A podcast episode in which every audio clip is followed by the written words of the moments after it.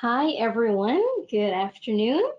Welcome to our April uh, webinar on the as a part of the construction webinar series here from Lois Law Firm. Uh, thank you all for joining me. I hope everyone's safe and healthy and hopefully watching this from the comfort of their home. Uh, as a reminder, or if you're here for the first time, my name is Tashia Rasul. I'm a partner here with Lois Law Firm.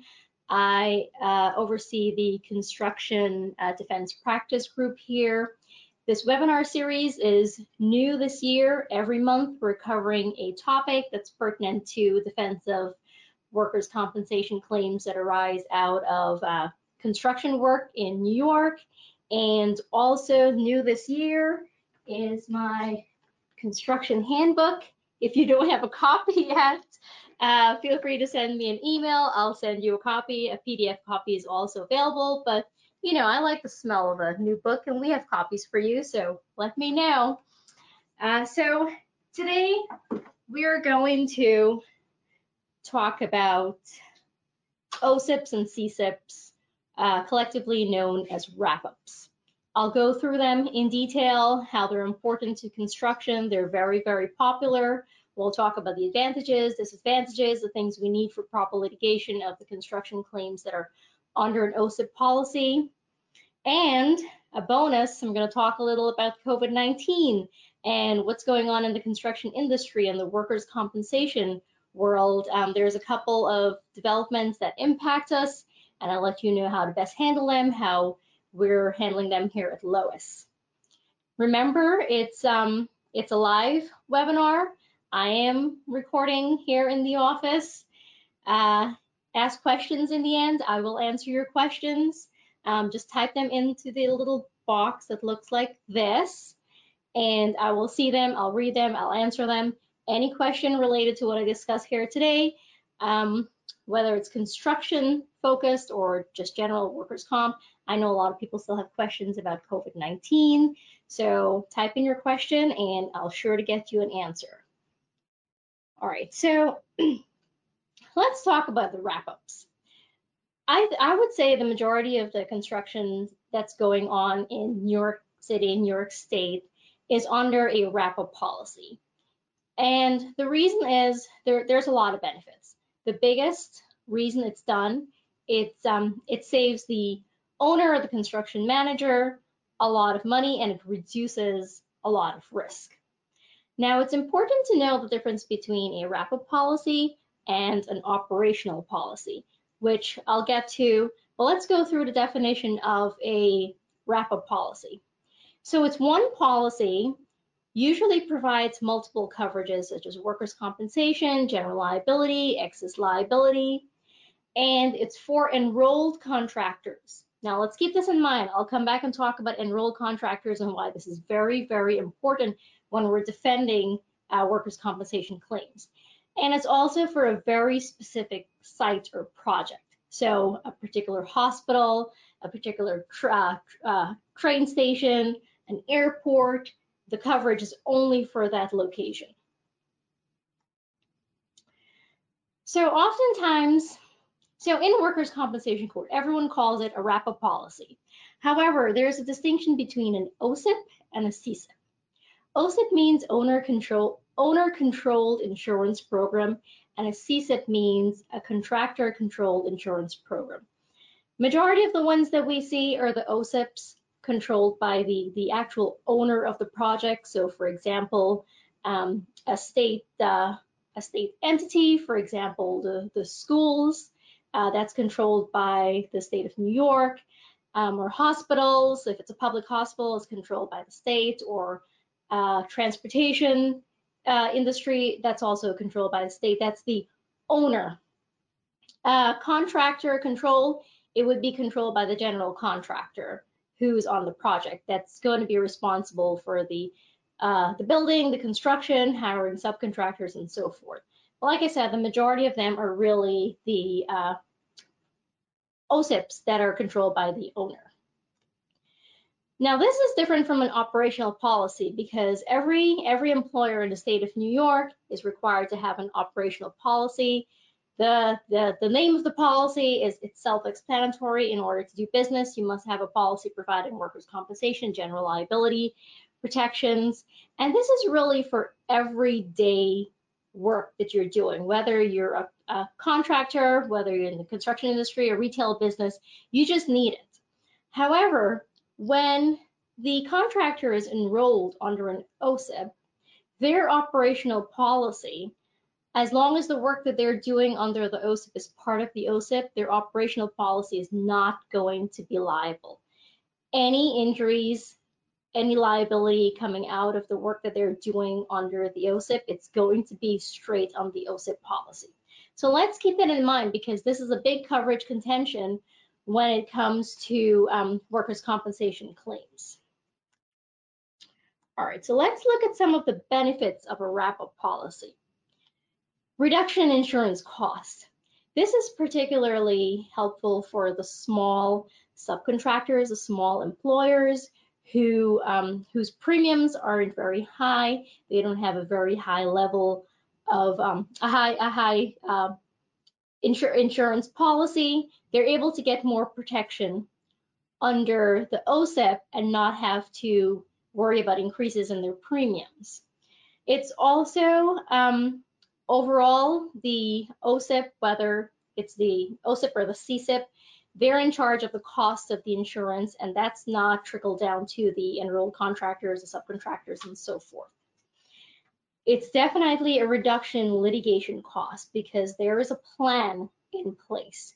There's no like cross litigation. We know when an accident arises out of a work uh, work that's being done on the construction project, if the contractor is enrolled and doing work that's covered by the project, it's going to be covered by the OCIP, and we know litigation is going to take place through the OCIP. We don't have to worry about uh, litigation against multiple employers to figure out who is the right one, or cross litigation or anything like that. So it definitely helps to reduce litigation costs.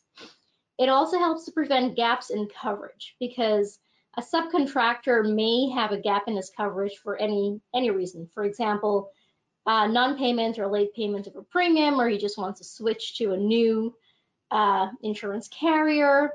And the next thing you know, an accident is happening when there's a gap in coverage, and then there's no coverage, and it just becomes a disaster. Um, the OCIP, having an OCIP or CCIP or as we want to lump them all together, a wrap up ensures that there's continuous coverage for the project, for the enrolled contractor, and for the kind of work that the contractor is enrolled to do. So we don't have to worry about uh, gaps in coverage. Efficient claims handling. So my next webinar is going to focus on preparing for the loss, which I'm going to talk a lot about effective claims handling and how the wrap-up program helps to facilitate uh, proper claims handling. But in a nutshell, for now, when a wrap-up program is set up, whether it's an OCIP or a CCIP, everything, we, we know who all the parties are, we know what the policy covers, we know who the, the, the, the subcontractors and contractors are, we know the kind of work that's being done, the phase that's being done, we know the location, we know everything about the project. And because of this, information is easily transmitted to all of the players, which allows for efficient claims handling. This saves time, it saves money, it allows for um, proper risk management, and it also reduces um, the amount of litigation that goes on. Um, the, the last major benefit of a wrap-up is that there's reduced risk, reduced risk through a uniform safety handling program every wrap up and i've worked with i work with a lot of them every wrap up has a definite safety protocol um, that includes you know a safety manager uh, policies and procedures an on-site medic uh, reporting procedures that ensure the safety of workers that ensure that injuries are reported properly and timely and that everything goes smoothly and this is because it's controlled by the OCIP program Let's just imagine we were having a construction project with no OCIP, massive, a massive project. Each um, contractor or subcontractor has their own operational policy going. There is an accident. there's usually a lot of confusion about who to report it to, who's going to handle it, what happens next, where should I go for treatment, what should I do. By having a wrap-up policy, it really, really reduces the risk because it's so streamlined. So these are essentially the benefits of a wrap-up. This is why owners and general contractors usually go with a wrap-up when they're doing construction projects, especially uh, um, extensive, um, high exposure um, construction projects. All right, so who is covered under a wrap-up policy? So you've heard me mention enrolled contractors before. This is very, very important. It's a part of um, one of the coverage issues that we see regarding these cases. Now, in order to be covered by the wrap-up, the contractor has to be enrolled, which means they have to submit an application, uh, they have to go through a vetting process, um, they have to submit their bids, and then they get a stamp of approval saying, okay, you're going to be approved to do work in this project. This is the kind of work that you'll be doing.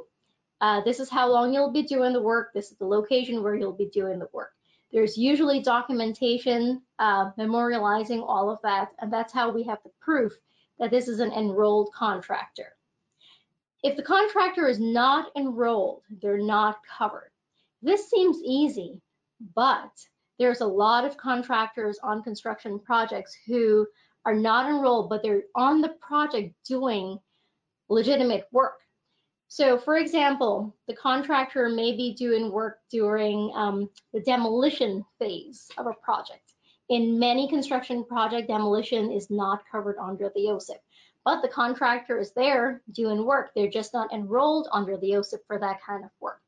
The contractor, may be there doing some kind of asbestos abatement or hazardous removal, which is something that they were hired to do.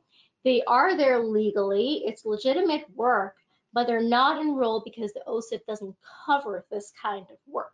So, you know, they're doing it, they're getting paid. Someone gets into an accident while doing that kind of work, but it's not going to be covered by the uh, wrap up. Then, quite honestly, once in a while, you get the situation where a subcontractor tries to bring in a sub subcontractor to do work, kind of like on the side, and then an accident occurs, and we learn that they're not even supposed to be there for any kind of work. Um, or you know their workers are not like unionized or you know they're not even authorized to work and then that just creates more issues but the simple answer really is they weren't enrolled they weren't supposed to be there there's no coverage for the accident. Um, other, other examples of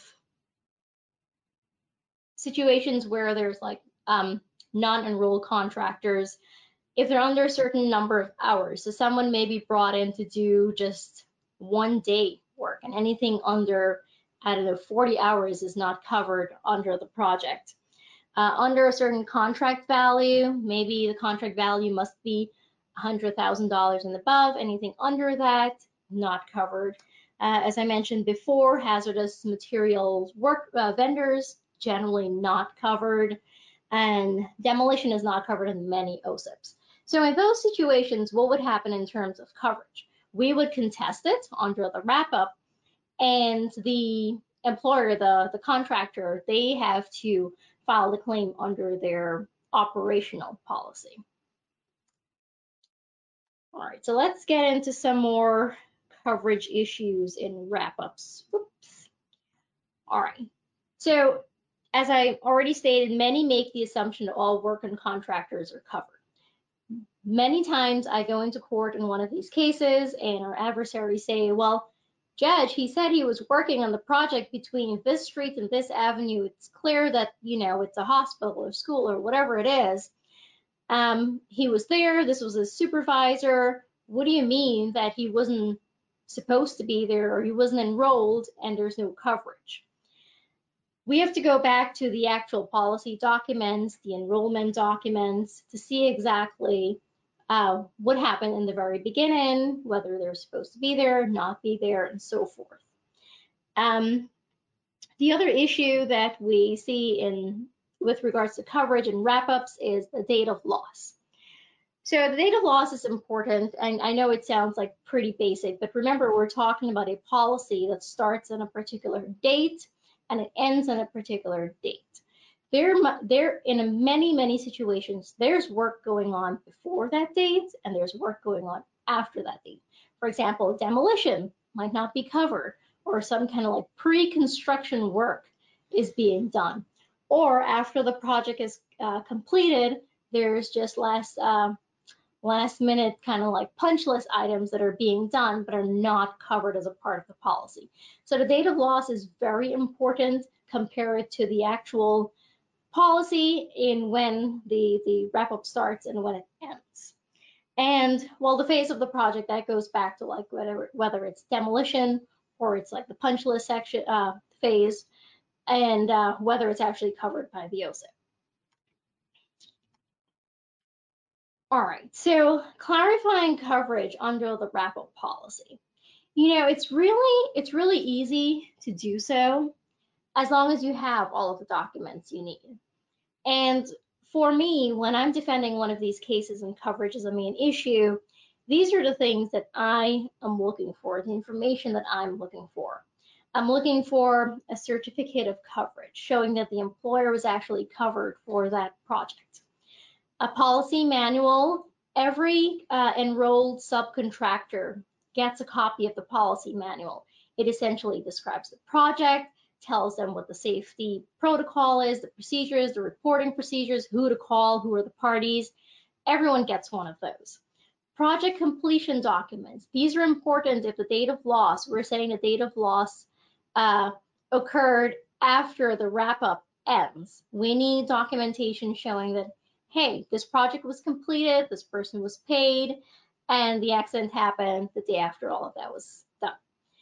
Uh, the scope of work covered by the policy, like I mentioned earlier, some kind of work's just not covered. Um, hazardous material removal.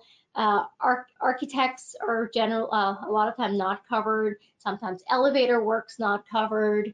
Um, every every policy is every wrap-up program is different, and they will have a clear delineation of what's covered and what's not covered. And um, we also need to know, as with any accident, the location and the exact activity that's being carried out, where it's being carried out, by whom, uh, which contractor was on site, who was the super, the foreman, and all that stuff, just general information. That also helps with coverage in addition to compensability. So the actual documents that we need for any coverage issue, we need the actual policy. the actual policy is that 100, 200, 300 page of documents that have language that sometimes doesn't seem like English or it's repetitive, the same thing over and over, or these things called endorsements. Later in the year, we're going to go through, I'll go through a policy, how to read a policy, what it means. Um, but for now, we're just going to talk about you know, the, the, the main things in the policy that we need. So the policy actually sets forth the period, the name of the, the contract, the, the covered party, the insured, the subcontractor. but the most important thing that we need the policy for, it tells you the location that's being covered. And this is very important in situations where there's, let's say, a statewide project done by, let's just say, the, transport the, the, the transportation authority. Okay, there are multiple projects going on at the same time. Each policy will specify the location.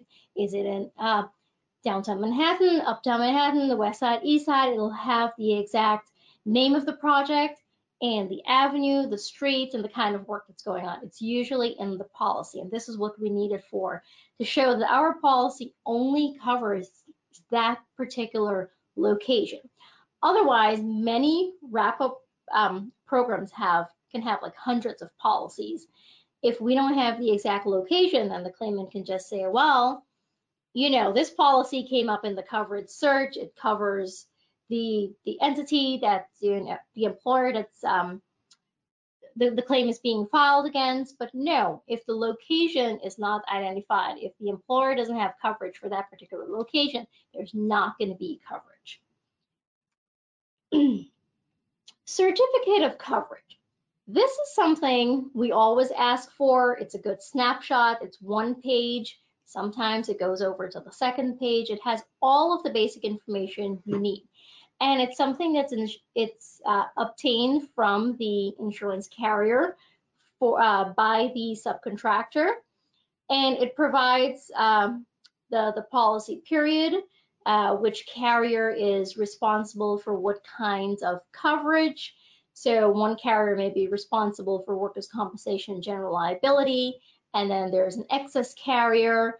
It also, in most situations, but not all of them, they have a description of the actual project.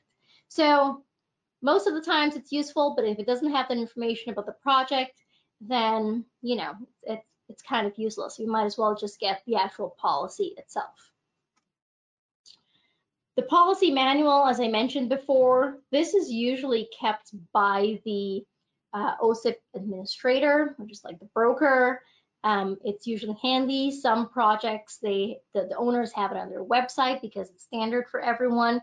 You can go on the website and get it. It has all of the information.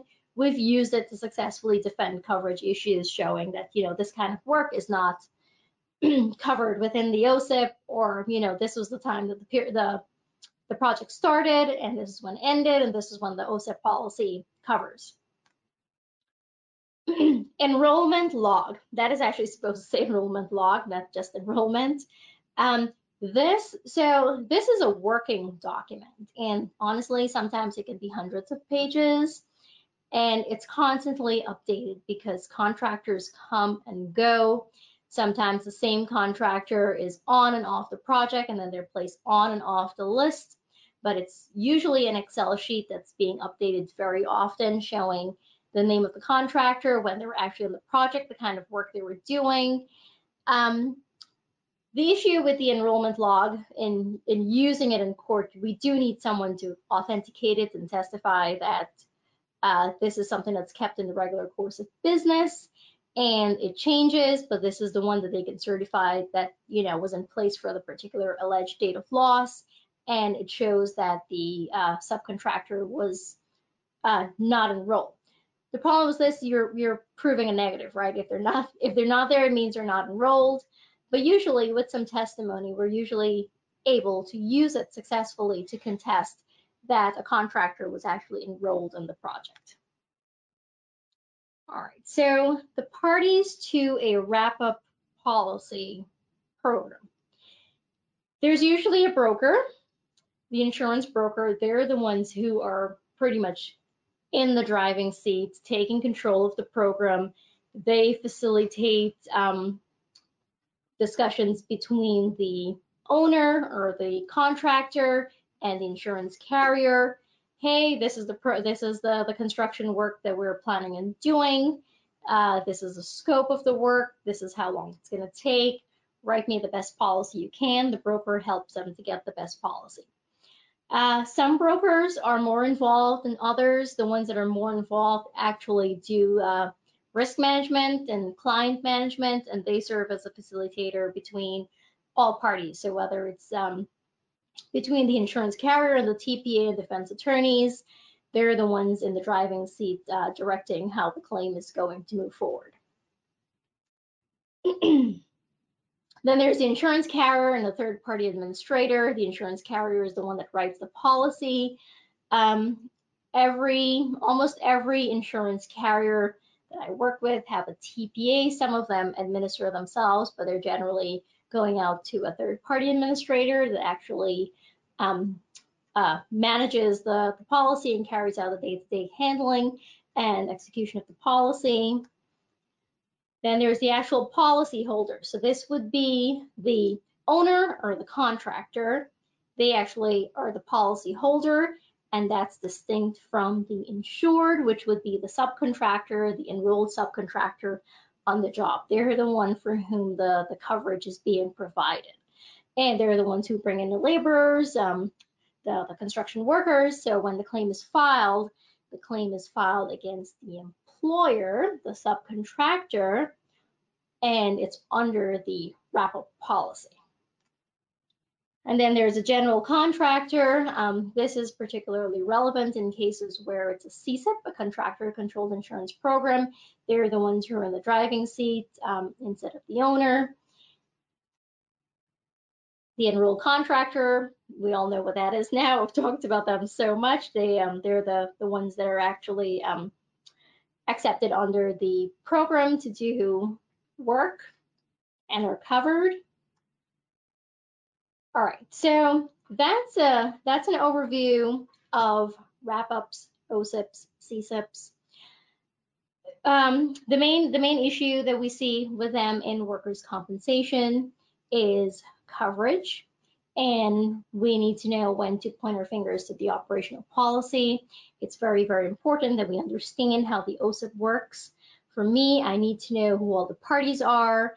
I need to know um, what their role is. I need to know especially the safety program they have in place, so I can properly defend a claim. Even after we get past the issue of coverage, the compensability of a claim is defended the same way as any other claim. However, we do have more resources to defend those the compensability and usually the safety program, the information that we get from like the safety program, when it was reported, how it was reported, where was he first treated, and um, the on-site investigations that usually take place under the wrap-up policies or the construction um, projects in general. We use those for the actual compensability of the claim. So, so essentially, uh, I guess another benefit for us from the defense perspective of working on claims that are part of a wrap-up policy is that we have more resources uh, more aligned resources to use in defending an actual compensability of a claim. But the more complex issue is usually the coverage because we don't want liability to fall on us if it doesn't really belong to us and getting the judges to understand the difference between a wrap up and operational policy. Believe me, not all of the judges understand. We're always educating them. And so it's really important to understand how it works. I think it's also very important from the uh, the risk manager's perspective also and the claims handler's perspective to understand what's going on in the cases, who to get documents from, who, you know, who's the policyholder, who's the insured, who's the enrolled contractor. Once you get a, a really solid understanding of all of this, you're really able to execute defense of the claims very easily. All right, so in the midst of all that's going on in our world, I couldn't resist but to include something about the COVID-19 situation that's currently going on. Um, as you may know, Workers' Compensation Board is uh, still doing virtual hearings. We are still uh, doing all phases of litigation. Nothing's halted. Um, the board has issued a couple of directives with regards to um, IMEs and labor market attachment that I'm going to go through, but I know we're all wondering about what's going on in the construction industry. So in New York, Governor Cuomo has said essential construction is still going to go on. And there's an extensive list of what's uh, essential construction. It's like infrastructure, hospitals, uh, assisted living facilities, or um, uh, affordable housing facilities, emergency repair, and the Department of Building actually has a like an interactive map showing which construction throughout the city is still ongoing. Um, so if your if your client is you know considered part of essential construction, uh, their projects are still ongoing. However, some of my clients are considered to be essential, but because of the spreading of COVID-19 on the job sites, they have made the, uh, the, the personal decision to maybe like suspend work for a period of time or close projects. And what happens in those situations? Workers aren't getting work, right? They're not going to work, they're just at home. So we do expect to see claims being filed. Now, in New York, we haven't, um, with regards to claims being filed under workers' compensation, we are still recommending denial of those claims because there's been no change of the law when it comes to workers' compensation and the compensability of those claims. There's been like rumors that it's going to be like a presumptive occupational disease and so forth, but there's no official change in the law. So we are denying all of those cases. What employers should know though, and I think um, it's been made clear that under the um, Medical Leave Act, under in New York, employers must give um, paid leave to those who either contracted it or in self quarantine, mandatory quarantine, or caring for someone. But just remember, that's not under workers' compensation. So we are denying those claims. With that being said, we expect a lot of claims. We have uh, workers who are laid off or out of work, or who may just be afraid to go to work because they're afraid of catching it, or you know they they have to stay home and they're just trying to get compensability under workers' compensation. We will see those claims. We have started seeing those claims. Um, so whatever you do, deny them, and we're going to fully litigate them like any other denied claim. All right, so let's talk about the IME situation. The board has issued notices that the IME doctor is essentially not doing the I are not supposed to do the in-person IMEs given the COVID-19 situation. Peer reviews can be done. Uh, the board has said if the carrier is not able to get an IME that was directed, they can submit an affidavit or an attorney affirmation just explaining the situation. Um, I think some people are going to take for granted that, well, it's well known that the COVID-19 situation is really hampering the, the, the flow of the IMEs and so forth, that we don't really need the affidavit or the affirmation, and that the board's going to be lenient, but we all know what leniency means when it comes to the carriers, right? So we strongly recommend having your defense attorneys submit those affirmation, having the vendors submit an affidavit it can be simple, straightforward, saying because of the situation, doctor's office is closed, the board has directed IMEs not to take place, requesting an extension of time to get them done. The other situation that we're seeing a little bit of change in is the labor market attachment situation. so the board has issued a statement saying that with regards to classification trials, permanency trials, those can be adjourned until the labor market situation is improved, you know, so the claimant can actually do a legitimate uh, job search and provide those proofs because in order for him to continue receiving permanency benefits, he must show that he's attached to the labor market. However, the board has not issued any directive with regards to temporary disability benefits. So what we are doing is we're continuing to request depositions on degree of disability, requesting a finding of a partial disability, uh, raising labor market attachment, and having the matter set for labor market attachment. Now, the, the, the judges, what we've seen so far, they're not setting it for labor market attachment, but they're either directing the claimant to submit proofs or telling the carrier to file RFA2s to bring the matter back on the calendar when the restrictions have been um, placed. Nevertheless, we recommend pushing for it to be set and at least raising it because we do believe it can provide some uh, leverage points, especially when it comes to settlement. I personally believe the more claimants would want to do settlements at this time because they're out of work, just want some money. So we're going to continue to do our best to raise labor market attachment, uh, get those benefits suspended, and try to get the claim disposed of or use it somehow to our advantage. All right. Last but not least, the lowest situation. I know some of you are wondering what's really going on, but I can tell you we're up and functioning fully 100%. All of our attorneys and all of our staffs working. We're handling click cases from beginning to end. We are here to answer your questions about anything COVID-19 related, construction related. Just send me an email and I will get back to you as soon as possible. But rest assured that we are just uh, we're just uh, doing business as normal. There's been no disruptions. Um, the cases are being handled uh, the way they were before this started, and we're available if you need us.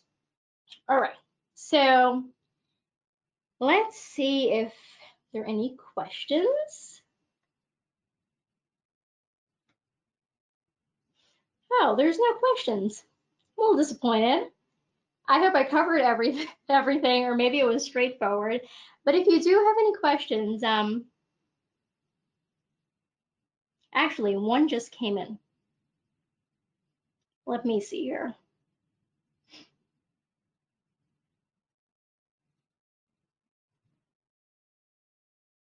Okay, so the question is from John.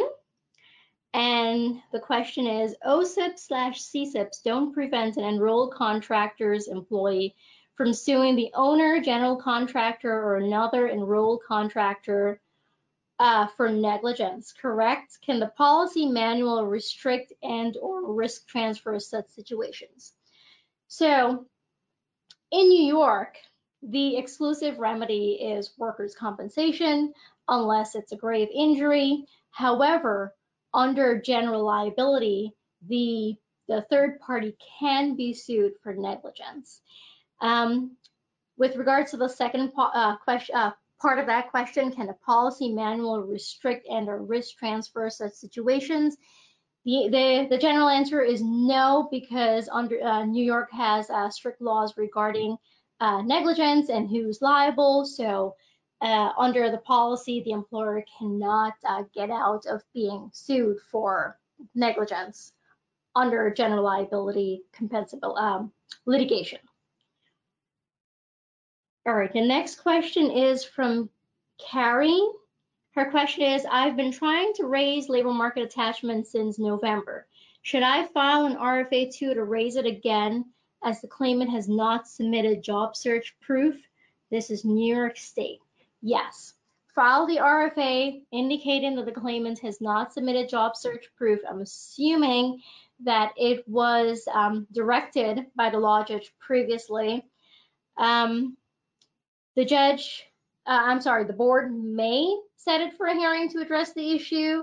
And when the hearing comes on, then you may just make the arguments. The good thing about this situation, Carrie, is because you've been trying to raise it since November this COVID-19 situation has only been happening for about a month or so. So the claimant should have been um, looking for work from November until February and provide proofs showing that he's entitled to benefits for that period. So I'd, I'd strongly recommend going ahead and filing the RFA2 to bring it back onto the calendar. All right, no more questions. If you think of anything, just let me know, send me an email, you can give me a call. I really do like talking to people during all of this quarantine since I'm not seeing a lot of people physically. Um, so definitely give me a call. I would love to chat. And let me quickly talk about what's going to happen next. So as I mentioned, this is going on every month. it's the first Monday of the month. The next one is on May 4th. And we're going to talk about preparing for the loss. So now we understand the wrap up, how it works, um, how to use the wrap up to our advantage and getting ready for that loss long before it happens. We'll talk a lot about that. And I'll try to give a lot of real life examples also. All right, so um, until then, stay safe, be healthy, uh, enjoy the quarantine. And I know that's kind of weird, but once all of this is over, we'll get back to our busy lives and we'll say, oh man, we wish we were still at home, you know, doing whatever we're doing. So enjoy it the most that you can and stay safe. I'll see you next month.